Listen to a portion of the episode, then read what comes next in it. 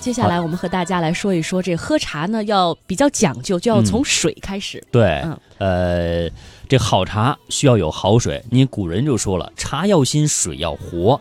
什么叫活水呢？就是流水。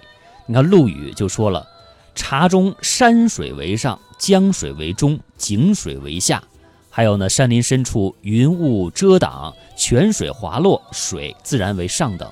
哎，其实说到这儿，确实，这个我到了武夷山之后啊，武夷山他当地的人喝茶，就是说你这个必须用我们这儿的水来去泡这个武夷岩茶或者大红袍。嗯，哎，所以说他我说我为什么我在自己家里喝的没有你这种好的感觉哈，好的口感，当然也是一种夸张了。他说确实啊，一方水土一方人，哎，当地的武夷的这种河流里面的水，哎，就九曲溪里面的水来泡的武夷岩茶。才有那个味道，所以回来了怎么泡都没那个感觉，会差点味道。嗯，然后我们中国人还有以雪水煮茶的这种风俗。哎，啊，有一个读书人所追求的境界啊，就是东窗里烹茶扫雪，一碗读书灯啊。你看这种境界很静谧哈。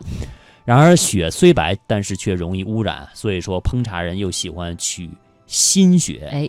在《红楼梦》当中呢，就有相关的记载，就是以雪水烹茶。贾宝玉呢也有诗是这样说的：“却喜事儿知事明，是将新雪及时烹。”这刚刚下的雪就成了烹茶的原料。嗯，另外大家比较熟悉的，像大观园当中，妙玉请啊宝玉、黛玉、宝钗吃茶，当时呢，黛玉是随口问：“这水也是旧年的雨水？”引出了妙玉一大段议论，说这是五年前啊，我在玄木呃翻香。寺住着，收到了雪梅花上的雪，然后得到了那一鬼呃鬼脸青的花瓮，呃舍不得吃，埋在地下。今年夏天才打开吃过一回，这是第二回，你怎么能尝不出来呢？呵，你看可见这多讲究。对啊，跟陈年老酒似的哈。